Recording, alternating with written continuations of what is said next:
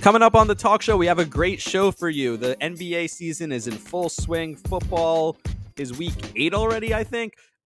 All those games are covered, obviously. We talked about the Eastern Conference, we talked about the Western Conference, the Denver Nuggets, the New York Knicks, Knicks and Bulls tonight, Thursday night football tonight. So much going on. All that is covered coming up next on the talk show. Welcome back to the talk show, episode 51. We have a great show for you today. Um, and in this episode, we got a lot to talk about. Now, I truly think it is the most wonderful time of the year. I tried to look back. I think I said this maybe four times already on the podcast. This might be the fourth that it's the most wonderful time of the year. But here's why it truly is it's the only time we have all four major sports on. We have hockey, and we won't get to hockey today. I know, I'm sorry. Um, we have basketball, which we'll definitely get into football, and obviously the MLB World Series is going on right now as we speak. So it really is. The four major sports are all in play. It is the most wonderful time of the year. Now, a year ago, I was putting out two podcasts a week, or not quite a year ago, but I guess this time last year on the football season, recapping the games and previewing the next games. Now, a couple of things have changed since then, and you haven't heard my voice in about a week um, since pre NBA season. And that's mainly because right now I'm not trying to just put out as much content as possible like I was then. It was just a blitz content, content, content. I didn't care, good, bad, just put it out there. At this point, I'm trying to focus more on stories and try and give you guys stories. And obviously, the, the sports itself is the story, and that's the biggest thing. The sports is the story. I'm just here to bring them out and to articulate them to you guys. Um, but at the same time, I'm not going to try and force stories. I talk about this a lot on the last few episodes. People who are content creators and trying to push fake storylines. Um, so in the future, as the football season moves on and it's going to be middle of the season basketball and hockey, but baseball is going to be over and it's really just going to be the football. I'm not just going to run through the slate of games every week, although some weeks I may do that, but I'm trying to get more guests in here, come up with more stories to talk about, maybe read some of my articles stuff like that to keep it interesting and not just hey let's hear what he has to say about football although i also am going to do that. Um, so like i said there's a lot to talk about plenty to talk about uh, today with basketball. We're about a week in now um, and obviously the football season is in full spring and we could talk about which teams are good which teams are bad and maybe in about a month, I guess, or maybe a couple weeks, we'll see how how it goes. But I'm going to start ranking the teams, tell you who I think is legit, who's going to be Super Bowl contenders, who's not. All that stuff is going to be coming on. So there's a lot to talk about, a lot of fun stuff, and let's get right into it. And we'll start with the NBA. The NBA season is now about 10 days old. Happy birthday, NBA season, 10 days old. But it started, at least for me, on Wednesday night last week at Madison Square Garden. I was there in attendance for the Knicks and it gets it, that's as crazy as a home opener can get. Um, that's as epic as a home opener can, opener can get when it's one of 82. You think, okay, it's just one game, right? So I went into it with the mindset I didn't travel to Boston for the Yankee wildcard game because if they lost, I would have been devastated. But traveling to New York for a regular playing one of 82 regular season basketball game, I did do because because the consequences aren't so high and I knew I'd enjoy it. And now people thought that, okay, the Knicks should have won this in regulation, and they're starting to nitpick what went wrong, what went well. I'm not going to go ahead and do that because I might a little bit, but I'm not going to go ahead and do that right off the top because I'm happy it went into overtime. If I had left, it would have been like fun win, fired up Garden. The place was fun. Fournier was great. Randle was great. All those things. And you walk out with a win. About 40 minutes after I thought the game would end, it did end. And in those 40 minutes, that was one of the craziest things I've ever seen. The first overtime, for the first two minutes when no one can miss a shot, eight straight buckets back and forth, back and forth. The Knicks hit four straight threes. Celtics had help with a free throw. That was insane. And what was more insane were the missed shots afterwards for the next three minutes. Nobody could hit a shot for the next three minutes of the first overtime. And you're going absolutely nuts. Evan Fournier comes alive. Barrett comes alive in the second half. All those things going on. Um, and it just felt like a special night. And if you're like hey, why are you freaking out? It's one game. Look at Knick fans outside the garden. Now they've played four games, right? They're three and one. They lost to Orlando. How good are they really, right? Listen, the Knicks fans have every right to freak out. And I, I have started taking screenshots already of stats that uh, Tommy Beer is throwing out there, for example, that I was sending to my father five games into the season last year. So five games into last year was starting to feel special. And that's when we had zero expectations. It's starting to feel special already now. And the improvements that this team has made, what they've built on from last year, are clearly impacting the way this team is playing. And you could see it. It's on the floor every single night. Randle is a legitimate superstar. That's what you got to start with. He is a legitimate number one. He sets the tone early. You see in the first four games of the year, he takes shots early. a three pointer, a jumper, makes a big play early on a pass or whatever it is. He's controlling the game early, and then he understands the ebbs and flows of the game and flows in and out with it. He picks his spots where he wants to be a scorer, where he wants to be a facilitator, where he wants to just take a break a little bit and let other guys do their things and help his teammates get involved. But he is constantly controlling the game, and that's what the best players in the league do. That's what you see guys like Giannis and LeBron and KD do for their teams. And I'm not saying he's at that level yet, but he's the level below, which is a superstar, superstar NBA player. And Randle, after he struggled in the playoffs last year, he gets the big extension. Although I think he's underpaid, he took a hometown discount, which he wants this team to continue to build. He understands that maybe one superstar is not enough to win you a title right now in the NBA. And we'll get to that a little bit later and we'll see how the season goes because the season is so unpredictable. And it's been four games and so much happens over the course of a season. But at this point, right now, he came back and he's, you know, Thibs is talking about how he's hungrier and he wants to get even better than he did last year. And last year, he was already the most improved. He could win the most improved player again this year if he continues to do that um, and continues to be that guy. Now, he won't win the most improved again because everyone now expects it from him a little bit. But I do think in the limited time, although he has not been insane with the numbers or shooting percentages or any of that, I think if you watch the games, I think Julius Randle has taken another step and he's being helped. There's there's a lot of help on this team. Um, when it's a guy like Derrick Rose understanding his role, he said today he's like Tom Brady at this point in his career. He's just got to keep his body right, stay healthy, and enjoy the game. He doesn't care to impact the game like he used to care to drop 30 every night. He doesn't care. He'll score 20 points in 20 minutes off the bench. And you have guys who can create their own shot, like an Evan Fournier. I mean, you see in the early season how impactful he has been to the Knicks on offense. It's insane how Kemba Walker, even uh, obviously the last game against Philadelphia, he was extremely impactful. Um, RJ Barrett and how he's coming alive. Obi Toppin and how he's coming alive and Thibs, it's his job to make this all work together, to kind of be the ringmaster for all these different pieces and put it together. And he's done an incredible job of that. And Thibs gets a ton of credit for this. Thibs and the media, by the way, New York, the media is crazy, and Thibs has such a control on it. They asked him about you're playing this guy too much, you left your starters in too much that that time. He says back to them, you know, I don't know. You're gonna tell me this guy played too much. And then I come in different game and I take them out early. You say you play them too little. All I know is it's never right. It's never just right. He's always what he says. He said, you know, they asked him, Are you happy after the first game? He's like, I'm never happy. You know, he's playing to the media and he's playing to the New York media, which is what you need. And obviously, when it's going well, it's good. But this is the type of guy who, whether they're on a skid or whether they're going to be doing well, he's going to keep it even keeled. He's going to keep the same mindset and keep this team focused and what's incredible about this team is they all have that same mindset. They're all hard workers. They're all team players, something that you don't see anywhere else in the NBA. Derrick Rose currently leads the league in plus mi- in plus minus.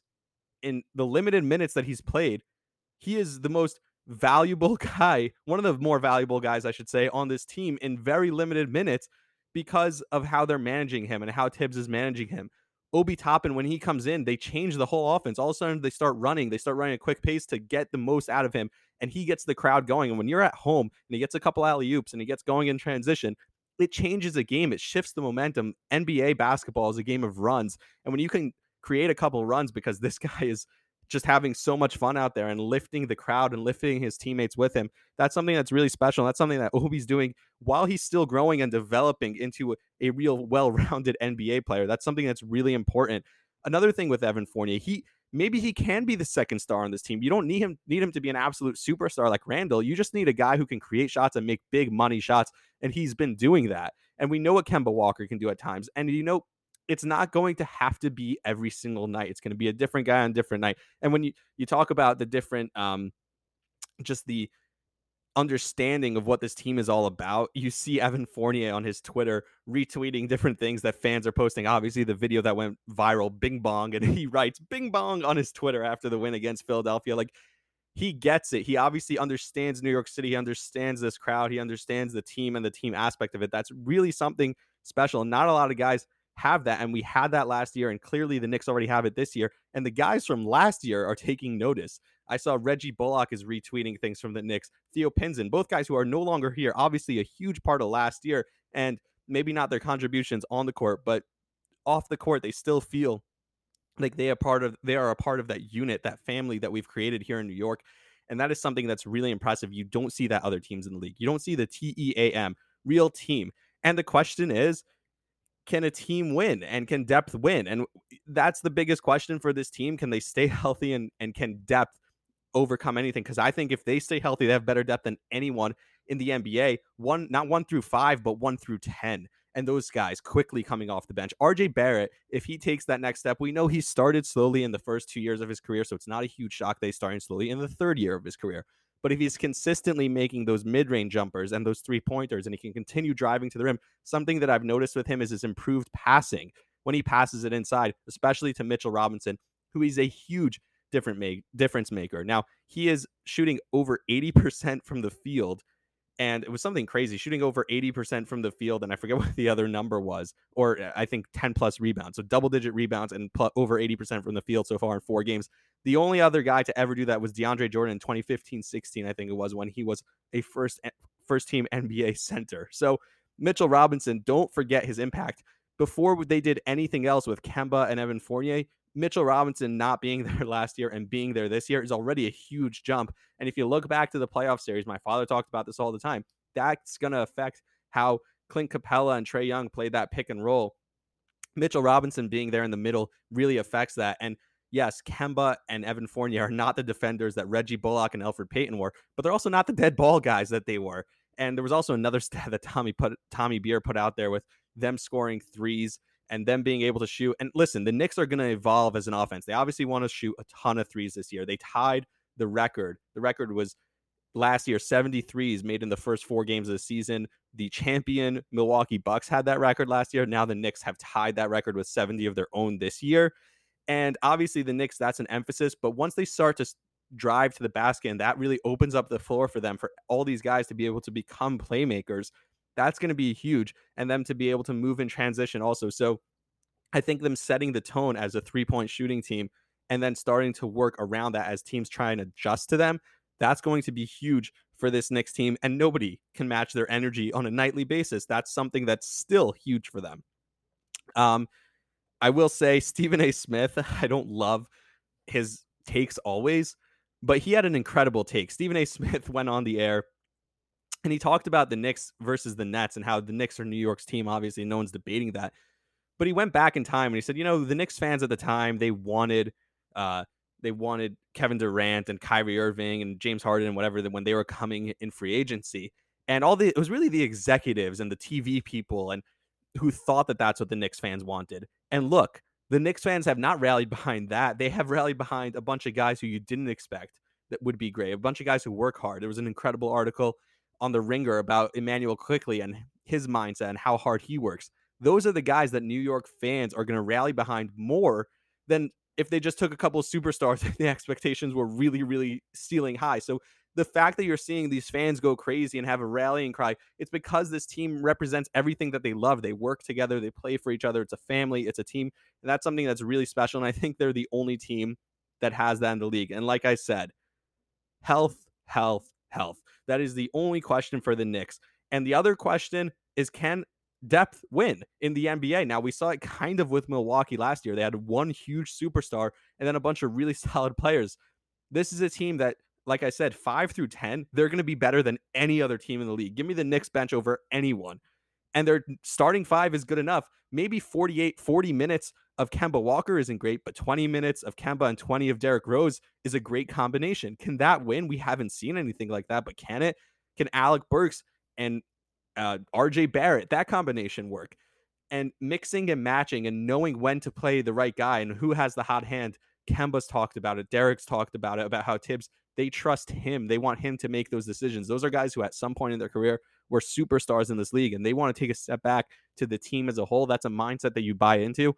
Nobody else has that in the league. Now, an interesting point that I did make depth can be a great thing and it could be a terrible thing. Look, we saw guys get hurt over the course of the NBA season. It really derailed the Lakers season with AD and LeBron going down last year, right? Um, obviously, Klay Thompson been hurt the last couple years, derailed uh, the Warriors. Um, if you look at the Kyrie Irving and James Harden injury last year, injuries kill everyone. Obviously, Trae Young in the playoffs last year that totally knocked them out against Milwaukee maybe the Knicks can sustain an injury or two because they're not so reliant heavily on one guy. Now, if you're talking about how depth is the key to the team, maybe they can't sustain any injuries because you need one through 10 to all be healthy. So I don't know. You could ask it both ways. But it's just a question that occurred to me, and I, I thought about that and sharing it with you guys. I'll throw it out there if anyone has any answers. I'd love to hear. Moving on to the rest of the NBA because this is not a Knicks podcast. This is a sports show, uh, talk show. It's a sports podcast. Um, yeah, Steph Curry is awesome. Um, the Warriors started off really hot. Now, I didn't know what was going to happen because, again, they were what, an eight seed last year, a nine seed, maybe a 10 seed. They ended up playing and losing to the Lakers in the play-in game. So obviously they were hot. Steph Curry was went off at the end of the season, but did they make any real improvements that everyone was so high on them coming into the season? And then I watch them um, and I see the way they move around on the court. They are a team that it doesn't matter what the individual talent and as it, it helps that they have a guy like Steph Curry, a guy like Draymond Green, and bringing a Iguodala back who understands the system. But that team, every team should sit down and watch the Warriors play offense because the way they don't stop moving, and when you have a superstar who's going to be setting screens for other guys like Steph Curry, who's going to be passing it to other guys like Steph Curry, that is the most selfless superstar in the league.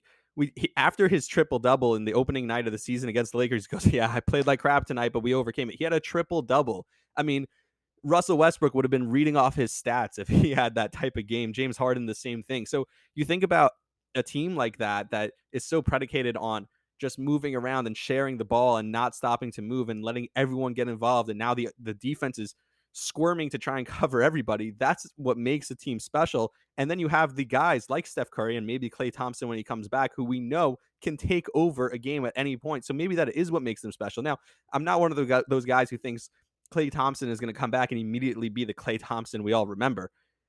I don't know how realistic that is, right? We haven't seen the guy in two years. So maybe he'll take a little time, but he can take his time because the way this team runs and this way the way the team runs, they have the perfect pieces in position to run the way they do. So even though maybe the individuals aren't great, but the team as a whole, especially with Steph Curry, that could be a really special team in the Western Conference. And I think the Knicks are a team that should be watching them. The Knicks, a team that's trying to shoot a lot of threes, a team that's trying to get movement, a team that already has that mentality of team, team, team they should start looking around and watching how the Warriors play, and they could see how they move and they start to run around and start to create offense because they're just creating so much chaos in the back screens. And Thibs obviously is a defensive guy. We know he's not the offensive genius, maybe, but I really think he could look at Steve Kerr's offense and say, hey guys, that's something we should try and do and we should buy into. And I think the pieces on the Knicks would be a really good team to try and replicate that.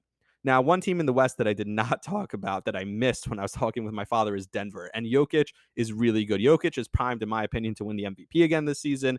He's that talented. His passing is another level. He obviously needs to improve a little bit on his defense, but he makes it so hard for other teams. And if you have to talk about a team that might be the best team in the West, because I said, I don't know, Lakers unknown.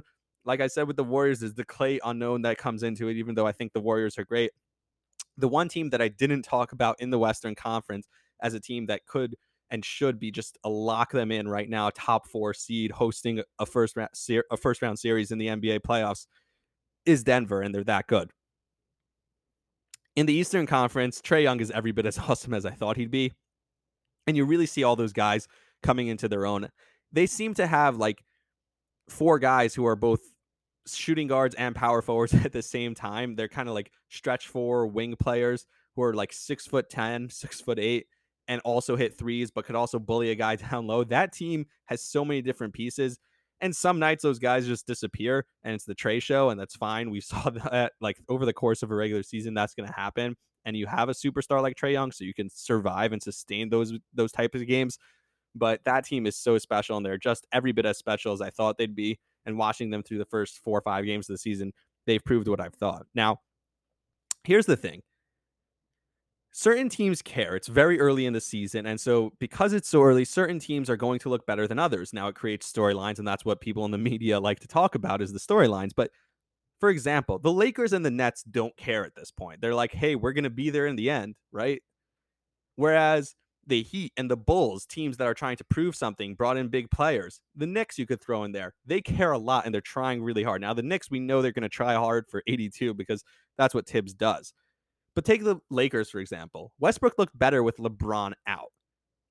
And that, that's not to say that LeBron is hurting him. That's just to say Westbrook is a ball dominant player. And when he has a chance to dominate the ball and hold the ball in every single offensive possession, he's going to look great. And you know what? LeBron's like, hey, that's why I can sit out more games this year. Now, I don't know if LeBron, I, I feel like I'm preaching like to a little kid, but you didn't learn your lesson. Last year, LeBron cried about being the number seven seed. Well, if you don't want to be the seven seed, don't sit out 25 games, right? So LeBron obviously didn't learn that because two games into the season, he decided he's going to take a bunch of games off. And people are like, oh, he's injured and he's still coaching on the sideline.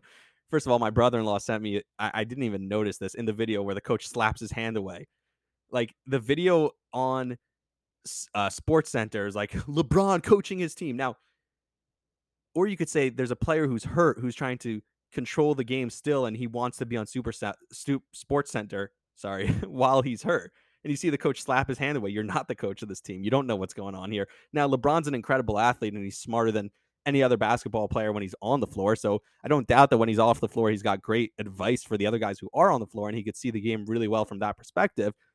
I'm just saying the narrative that they create of, oh, this is so awesome. And then he's going to come back and cry if they don't win a bunch of games. Now, I do think they're better positioned this year because of a guy like Westbrook to win a bunch of games, even when LeBron is out. And I did say going into the year, AD was going to be the big difference maker on this team. And so far, that's what it looks like. AD, he's on the floor about 15 times a game, but as long as he's scoring 35 a game, I don't think they care. And he is an incredible talent. And I think that's the one thing that people aren't going to look at, at this on this team. They're going to talk about the older guys. They're going to talk about LeBron. AD is really the key to this team because he is the superstar who is still in his prime and still capable of taking over games and making a real difference. And I think he has the ability to do that. Now, with the Nets, something that I've always loved about James Harden is he invented his own way to play basketball. Um, it's what endeared me to him. He's one of one. Nobody else was like him. The way he drove to the rim and got the fouls, his step back, his little dance, little game that he played, his ability to kick it out to the corner or kick it out from anywhere or throw up an alley oop to Capela. Those games that he played in Houston were so incredible. His quickness, his speed off the dribble, his quick first step, and then a step back if he needed to. If the defender took a step back, he would step back and shoot the three. If the stepper, if the defender tried to step up on him, he went right around him. And then if another guy came, he either kicked it out or threw it up an alley oop or got to the rim. And obviously the fouls. All anyone wants to talk about right now is the fouls. He's not going to get the calls. He's not going to get the calls. He's not going to get the calls yes, he's probably not going to get the calls that he was getting. I don't think that matters. I think this guy is so special. He found a loophole, he found a rule that was flawed, and he decided, I'm going to exploit it. I'm going to make a mockery out of this rule to the point that the league had to change the rule. That's incredible. That's what the great players do. Now, James Harden is 100% capable, if he wants to, invent a new way to play the game, invent another way. He invented a new way that we hadn't seen before. He can do it again. Why not? But I don't know if he wants to. And that's the biggest question. James Harden looks incredibly out of shape. You would have thought maybe last year he was trying to force his way out of Houston. He was out of shape. He still looks like the same roly poly guy. Like you thought coming into this year that he would have changed. Now you have a legitimate chance. You've never won a championship. Now you have a legitimate chance to win. You're with probably the best player in the world today in the league. No disrespect to Giannis, who might be the best player in basketball today, but you're either with the best one or 1A player in the NBA right now on your team. And it's an incredible chance. There's good surrounding pieces. You have a coach. You, it's been a year. We saw how they looked when they looked really good together. You don't need Kyrie Irving to win necessarily.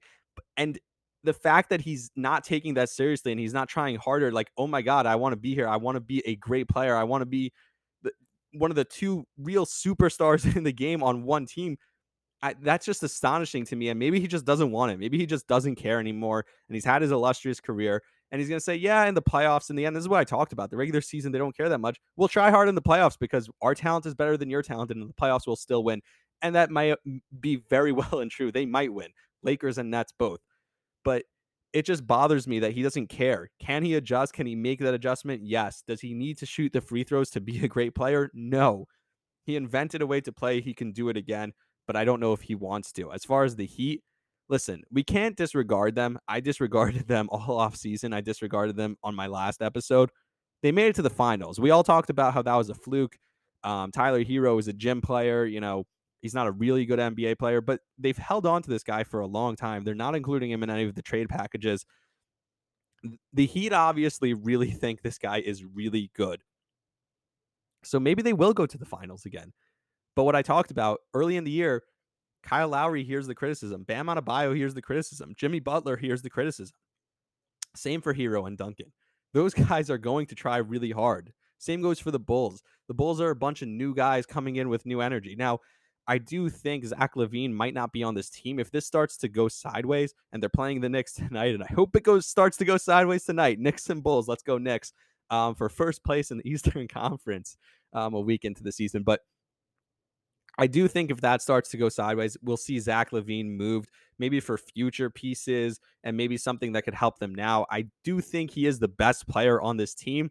I just don't know how much he fits this team with a guy like DeMar DeRozan, Vucevic, and obviously Lonzo Ball is the guy who can share the ball, but I really think the ball needs to be in the hands of Ball in order for that offense to work and a couple of guys who can create their own shots late in shot clock situations, that's fine. Maybe they get someone else who's more of just a pure scorer, maybe a D and three guy, and they could get a lot, recoup some of those picks that they had to give away in the Vucevic trade or in the DeRozan trade.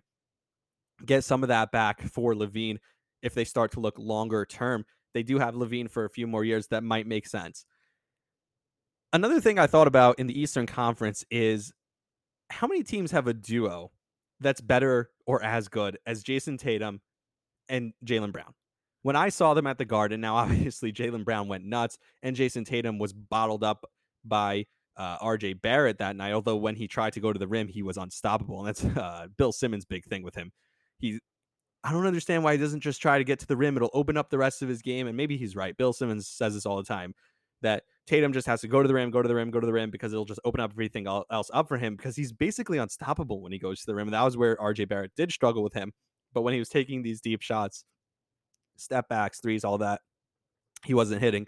But Jaylen Brown looked like an absolute superstar. That three, like obviously the Knicks made a bunch of mistakes down the stretch in game one of the season, but those shots that Jaylen Brown was hitting, that first three that he's on the logo with nine seconds left and he knocks down that three to make it a one point game, that's an insane shot. Like I was sitting there shocked in my seat. I was like, wait, what? They actually, how'd they tie the game? And I was like, wow, because that was a three, because that shot was nuts. Like to me, it was like a given that the Knicks were winning. I was getting ready to leave. And then when they tied it at the buzzer, I was like, wait, what? Because that three beforehand was just such a crazy shot by Jaylen Brown. I mean, that shot was nuts. I was videoing to video the end of the game. I was like, okay, this game's over. But no, that shot was absolutely nuts. Jaylen Brown is one of the most talented guys in the NBA. And if you look at the teams, Miami, I guess they have Bam and Jimmy. Are they as good as Tatum and Brown? Maybe. The 76ers have Embiid. Oh, wait, Ben Simmons isn't around. Where is he? Right? Although I have a whole theory about Tobias Harris. Tobias Harris um, I think is the best player on this team, or maybe at least second to best player on this team. He had a like a really quiet triple double. Now I know the Knicks were doubling Joel Embiid, and maybe that's why, and they didn't have RJ guarding Tobias Harris a lot of the game. But Tobias Harris scores with ease. He's a great passer. I think they should be running the offense through him, and they're like scared. They want Embiid to like. It's such a head case. I've talked about this so many times. How you can't build a team predicated on losing. The the the um tank mentality or whatever you want to call it, the trust the process mentality is so flawed because you just end up with a bunch of guys with a losing mentality like Embiid. And I think Embiid is so caught up in his own head and he's getting double teamed and he's forcing shots up. I think if they had a way that they could run the team and Doc Rivers should be able to figure this out if he's the great clo- coach everyone claims he is. I just don't think he is. I mean, I think Tobias Harris is not being used correctly. Obviously, Harden and KD, back to my other point, are better than Tatum and Brown. Steph and Klay, but we don't know what Klay is. LeBron and AD definitely. Paul George is, but no Kawhi Leonard. And Booker and CP3 is definitely on his back end. And Booker, is he as good or better than Tatum and Brown? Either one of them? I don't know. So why do they suck? Like I thought like the whole thing was Brad Stevens is the one who messed them up and now he's gone so they could really learn how to play together and we're going to make Marcus Smart our point guard and Jeff Teague and they're going to make this all work. And it's a real question for me why this team obviously against the Knicks they look good but they haven't really looked that good since why is this team not at the level that they should be? This should be a top two to three team in the Eastern Conference, and they're not. And maybe over the course of the season, they will figure it out and they'll prove me wrong. Um, the last thing I want to talk about before I head into football is the stupid 75 list. Now, this is just content creation. They want to create chaos. They want the game to be talked about. It's early in the NBA season. There's not a whole lot to talk about you know, you get excited the first week and then it kind of hits a lull. It's an 82 game season, blah, blah, blah. LeBron's going to be taking games off. Other guys going to be taking games off. Not the Knicks, but other guys are going to be taking games off. And so the NBA knows that. So they know all the talk shows. If we put out this 75 list, Melo should be on it and Melo shouldn't be on it. Klay Thompson, I want to be on it. It doesn't matter. None of it matters. It's a list about nothing. It's a meaningless list. Now, I know for a guy like Bill Simmons, who I love, who usually doesn't get in the weeds with these things, he's a guy who obviously, you know, he is an NBA purist. He is an NBA history nerd. He loves the NBA history. So he wants to talk about this. He's a guy who has a vote. But for me, I'm not really going to waste too much time talking about this NBA list because I just think that's the whole point of it. The whole point of it is that people talk about it. That's why they created it. And there's nothing really to talk about it because at the end of the day, it doesn't matter. Um, it's just for guys like Stephen A. so that they'll have something to talk about on their show or Colin Cowherd or any of that. Well, luckily, I don't do a daily show. Um, I would love to. I hope that's in my future one day. But as of now, I don't do a daily show. So I really don't feel the need to talk about whether Carmelo Anthony or Dwight Howard should be or should not be on this list. All right, that's all I got for the NBA. I'm going to come back with more football stuff in a second. For the second straight week, I officially quit fantasy football. It's the worst. Um, last week, I got killed by uh, Derrick Henry, but for the second straight week, I won the trophy of most points in a loss in my league. So back to back leagues where back to back weeks where I scored the most points of anyone who lost.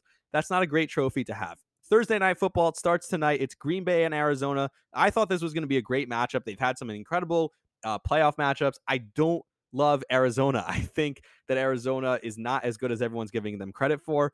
Um, I like Green Bay. I don't know how great they are, but it's the type of game that Aaron Rodgers says, "Oh, I want to win this game because I want to shut everyone up." Arizona, you think you're so great, but then COVID hit, and Davante Adams being out with COVID is a huge difference in this game. I didn't see the line shift that much. Maybe because I had already picked it. It was Arizona minus five and a half. Uh, and I loved the number. I loved Green Bay. I thought Green Bay is actually going to win this game. Now I'm a little bit scared. I still took the plus five and a half. I took the points with the Packers. JJ Watt is the type of guy, by the way. He's always mic'd up. He's always in NFL season promos and videos and commercials. He's always in the media talking and He's a big trash talker and all that. He hasn't been an impact player in years. The guy had an incredible career. He's hurt again. He's out for the year again. Just retire at this point. Like you you had a great career. It's okay to just say, okay, my body couldn't keep up with it anymore. It's a tough game to play. It's a tough sport. Um, so I don't understand why he refuses to give up at this point. I mean, I get it. I get the competitive drive, but I don't understand why the league hangs on to him and gives him this aura of greatness when he's well over the hill. Um, the Falcons and the Carolina Panthers are on Sunday. Um, and the the Falcons are favored by minus two and a half, and I'm going to take them. Listen, I don't think the Falcons are great, but the Panthers, it was cute while it lasted. I think it's fair to say Darnold is done. Um, it's a sad day for me. I was a guy who loved him at USC. I obviously had high hopes for him at the Jets when he started the season uh, well, I really was like, I was happy for him more than anything. Everyone talks about, oh, it's the Jets. he leaves the Jets. I didn't care about any of that stuff. I just, you know, was happy for a guy who I thought was a talented guy who was ruined by a bad team. Now, I still think he was ruined by the team because you see he gets happy feet when he doesn't have to. And that's a product of having a bad offensive line and just learning bad mannerisms and bad habits. Um, and maybe there's a guy out there who can fix him because he's still so talented. Um, and people are going to take a chance on him. But I think with Carolina, it's over. It's safe to say Darnold is done, and I'm going to take Atlanta and the minus two and a half. Another Sunday game is the Rams and the Texans. This number is huge. I talk about not taking huge numbers, but when the team is actually really good, you can take the number. So minus 14 and a half. Do you think the Rams are going to win by more than two touchdowns? I think they'll win by 20 points, maybe 30 points. The Rams are really good. The Texans are really, really bad they hung with some teams. They hung with some teams against Arizona. Part of why you think Arizona is maybe not as great as we think they are. But I just don't think they have the ability to put up points. And I think Aaron Donald's going to be in their face all day. So uh, I'm going to take the Rams minus 14 and a half, huge number. Now, from one LA team to another LA team, the Chargers coming off a bye week and previously a bad loss to the Ravens where they just look terrible. I think they just look terrible. I think um, Justin Herbert had the second worst game of his career. Uh, that's not going to happen again. I don't think the Patriots are quite as good as everyone thinks. Now, obviously, the Patriots beat them. What was it, forty nothing last year? Um, the Patriots just crushed the Jets, but they're the Jets. Uh, I'm going to take the Chargers. LA strong on both of those. Um, all right, the Titans and the Colts. Now, this could be a letdown game for the Titans, obviously, because they were so everyone was so down on them to start the year and then they have a couple of huge wins where it's just like oh my god the titans are insane they're back. Now i do think the colts are kind of coming out of it they're becoming a little bit better. I don't trust carson wentz and i do trust Derrick henry and that's what it comes down to. Derrick henry as the game goes on gets better and better and everyone else is getting worse and more tired and he just wears them out and i do think this is going to be a close game. I think the line is good it's one and a half for tennessee so i will take them. I think they could win by a field goal. I think that's the type of game that it's going to be. I do think it's going to be close. I think people are going to come off this game saying, "Hey, the Colts are actually pretty good." Um, and obviously, if there's a game to look good for Carson Wentz, it's going to be against this Tennessee defense that still isn't good, although they shut down Mahomes last week. Um, and we'll talk about that a little bit later. But I will take the Tennessee Titans because I am taking Derrick Henry over Carson Wentz. I'm looking at the best player on each team and saying, "I want that guy." Now, the Bengals and the Jets. Uh, here's the deal. I'm officially out. Like I'm starting to get nervous. I'm starting to get to the point where I'm actually pissed. Coming into the year, it was all positive. It was, hey, listen, yeah, the Jets haven't been great, but all you got to do is just keep the young guy healthy, go play some games, win some football, blah, blah, blah, all that stuff. I'm done with that. I'm so done with that. The Jets have given me no reason for hope, no reason for anything. They just continuously disappoint me. I don't know why I expected any different. And now Zach Wilson is out for who knows how long. The line's minus 10 and a half in case you're wondering. And I don't think the Bengals are all that great, although they're the best team in the AFC right now. And this could be a letdown game for the Bengals where the Jets maybe keep it close. No, I don't care. The Bengals are going to win by 20 points, 30 points, minus 10 and a half. Take all the points you want. Eh, listen, Mike Davis or whoever the hell the quarterback is, it doesn't matter. Mike White, they're not winning that game. Um, and this is my first real concern with the Jets this year. Woody Johnson did not pick JD. Joe Douglas was not taken by Woody Johnson. We've we've seen this so many times. Is Woody and JD are are are Woody and JD on the same page? We know this happens where I talked about this cycle. The coach hires the guy, then the the coach fires one guy, and then his the next GM hires the next guy, and it goes that circle that that that just never ending loop of coaches and GMs who are not hired at the same time. And this is another instance where the coach and the GM were not hired at the same time. Now I think they're generally on the same page, but Woody Johnson reads the media, he listens to the media, he reads Twitter, he sees what was being said. And guess what was being said last week?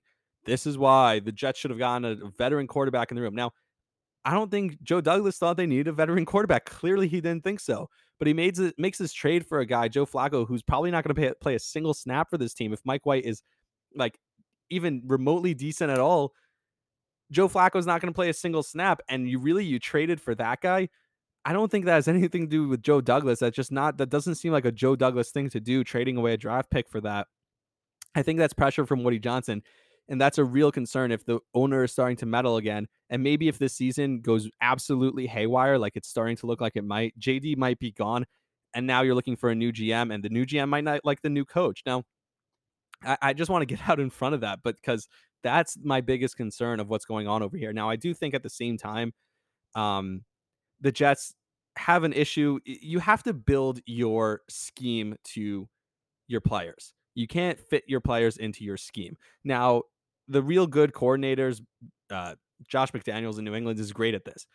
Now, with the Jets system right now, they're new, right? It's a new offensive coordinator, it's a new head coach. They're trying to learn these things. So I do think they'll learn these things over time. They they're not dumb. They obviously know football. They're smart it's been five games. I think they can figure that out, but they do have to figure out because I, the reason I'm saying this is because Mike White might play, play better than Zach Wilson did the last few weeks. That's a very big possibility because maybe he's a better fit for LaFleur's offense.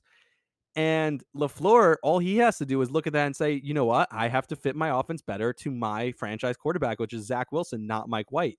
That's not going to be a problem. I don't want to see the headlines next week. Mike White is better than Zach Wilson. Look at that. I don't want to see that next week. All I want to see is that, hey, this is a guy who's like, oh my God, this scheme fits better for this quarterback, which means I need to fit a scheme that's better for my real franchise quarterback. That's all. So I'm getting out in front of that now. I do think the coaches, they're also rookies. Just like we're giving Zach Wilson time, you got to give the coaches some time. And I do think they will figure that out until I'm proven otherwise. And right now, five games, not enough to prove me otherwise. All right. Tampa and the Saints. The line is minus four and a half. I guess because it's in New Orleans. The Saints should be looking at the quarterback market. Everyone's talking about who's going to trade for Deshaun Watson, who's going to trade for Deshaun Watson. the Saints should trade for Deshaun Watson. Now, I, I had the game, I was watching the Manning cast on Monday night, so I was distracted by how terrible both quarterbacks play. But Jameis Winston, 95% of the time, is an absolute bonehead, terrible quarterback. Now, 5% of the time, he looks like more talented than anyone else in the league. And that's what's kept him having a job in the league to this point. But that 5% is not enough for them to win games. If they just threw it screen passes to Alvin Kamara a thousand times, they actually would have been better off in that game. I don't know why they didn't do that though, because Jameis is just not the answer at quarterback. Now, another big story, and obviously there's nothing left to say about Tom Brady. I said that at the beginning of the year. He did get his 600th career touchdown, which is incredible. No one's ever done it. Uh, but that's not what we're talking about. We're talking about the fan who got fleeced by Brady on that trade. Now, I wrote an article on conduct uh, conduct detrimental that he may actually have a law case against Tom Brady. He may have a suit, may have a claim. Um, this fan because he got fleeced so bad that ball might be worth a million dollars. I heard someone else say last night um, on Jerry Coleman's show on 105.7 The Fan in Baltimore. Uh, a guy who's a professional when it comes to sports memorabilia and all that stuff. So if that was worth about a million dollars, I don't care that your Bitcoin is worth 60K. Um, that guy got fleeced. And obviously, once he handed the ball over, like Brady said on Monday night, he had no leverage. But at the same time, um, that's the bigger story only because there's nothing left to say about Brady. So a friend of mine texted me. He's like, Why is no one talking about how amazing Brady is? Why is everyone talking about this stupid story? Because there's nothing left to say about Brady. We know how incredible he is. Like, we, we've ran out of things to say. We've ran out of superlatives. I don't think I pronounced that word correctly at all. Um, superlatives. I have no idea. Um, Dallas and the Vikings. Again, I'm Israeli. Uh, I don't speak English correctly or good. Um, Dallas is favored by minus two and a half. I'm actually going to take the Vikings. The Vikings love making statement wins in the regular season. And when I say the Vikings, I mean Kirk Cousins. Kirk Cousins loves making statement wins in the regular season, so he's going to make another statement win. Um, Dallas is due for a letdown. I think the fact that they let the Patriots in that game and let that game go to overtime is a sign that maybe they're not as great as we think. I do think Dallas is the best team in that in that division. Although I think them losing this week will open up the door for everyone to start talking about, hey, maybe the Giants actually can win the division. Maybe the Redskins can actually win the division. Maybe Philly can actually win the division. I do think Dallas will win the division, and they're really good. They're five and one right now but I feel a letdown game. I don't know why. It's a gut feeling. So I'm taking Minnesota and the points plus two and a half. I wish it was three and a half, but it's two and a half. I'll take Minnesota anyway. And the real reason I think this is going to be a big win for Minnesota so that they'll have a letdown game against Baltimore next week. Baltimore never loses coming off the bye. They have a bye week this week. I think they'll crush Minnesota coming off a win this week. All right, the Cleveland Browns are man- minus three and a half against the Steelers. You all know how I feel about the Steelers. That's just more how I feel about the Steelers than how, how I feel about the Browns. I think the Browns, even with Case Keenum, I don't think the quarterback is making a huge difference on that team. I think that team is extremely talented all around. Um, the Detroit Lions are plus three and a half against the Philadelphia Eagles. I see now here 61% of the money is on the Lions. The Lions are the best 0 7 football team ever. They've hung in so many close games whether it was with the Rams or with the Ravens, some of the best teams in the league. And you have the Detroit Lions hanging right with them. Early in the season, they kind of hung with the Packers for a half a game or three quarters of that game. I think Jalen Hurts is an idiot. Um, something with Philadelphia and quarterbacks who I call idiots because I called Carson Wentz an idiot on here, or maybe it was on Twitter. Jalen Hurts has obviously talent, but you got to figure out how to teach a kid what to do and what not to do on a football field. He makes plays that remind me of a young Geno Smith sometimes. Like when you're in field goal range and you take a sack on third down to knock you out. He just a lack of awareness or throwing the ball away on a fourth down play is the type of thing he'd do. Stuff that just makes you think, oh, this guy is really in over his head. All right, Buffalo is minus 13 and a half. I think Miami is in a full uh, spiral downhill implosion. So I think Buffalo will cover that game minus 13 and a half. They'll win by a couple touchdowns at least. Chicago Bears are plus three and a half against San Francisco. Now, San Francisco, I thought was overhyped before the season started. And then the season started, and I was like, hey, this team's actually pretty good. And now I think they're overhyped again. And I think I was right all along. They had one good year, if you think about it, and they went to the Super Bowl that year, and that's what was really impressive. But under Shanahan, what else did they have? Where else is the track record of, oh my God, this guy's one of the best minds in football. He's such a good coach, blah, blah, blah. People compare him to McVay and all those guys. I don't think he's at that level. Where, where, where's the proof? Where, where do we see that, that he's been at that level? I don't think it's there. So I don't think San Francisco is that good. I think Chicago will actually beat them or at least keep it close within a field goal. Seattle and the Jaguars. Again, I saw that Monday night football game. That was so painful to watch from Geno Smith. I don't think Seahawks the Seahawks defense is that good. Their offense is obviously not that good. Plus three and a half. I think the Jaguars actually are starting to get hot at the perfect time. I think somebody a coworker of mine said today, you think uh Urban Meyer was the one who leaked those Jon Gruden emails. He's like, "Oh my god, get off my back with all your takes." Just just here, I was on that email thread. I loved that email thread. It was really fun. I think maybe he was working for the SEC network at the time. Could be he was on that email thread. Boom, here. Here's a new story for you guys to talk about. I think that's a great theory. Um, and I think Jacksonville's actually, you know, now they're a little bit less in the spotlight. I think they're actually working some things out and they're starting to get a little bit better. Um, and I think three and a half is a huge number for the Seahawks, even for a young quarterback going into uh, Seattle and playing in that crazy crowd. Um, I still think the Jacksonville Jaguars could win. That's just how bad I think the Seahawks are. Um, the other game that Denver stinks, Washington stinks. I don't know. I think it's the type of thing if Washington wins and Dallas loses, we're gonna be like, hey, don't count Washington out. Like I said before, I have Denver minus two, but I don't feel great about that pick. And Monday Night Football, we have the Chiefs and the Giants. Now, enough with the Chiefs love. Now, I get that at any point we can't give a small number. It's minus nine and a half. We can never give a small number to Patrick Mahomes because Mahomes is still special. He has the ability to um to at any point put up a ton of points. Now their defense sucks. I think Daniel Jones should run all over them. He should pass all over them. He'll be really good.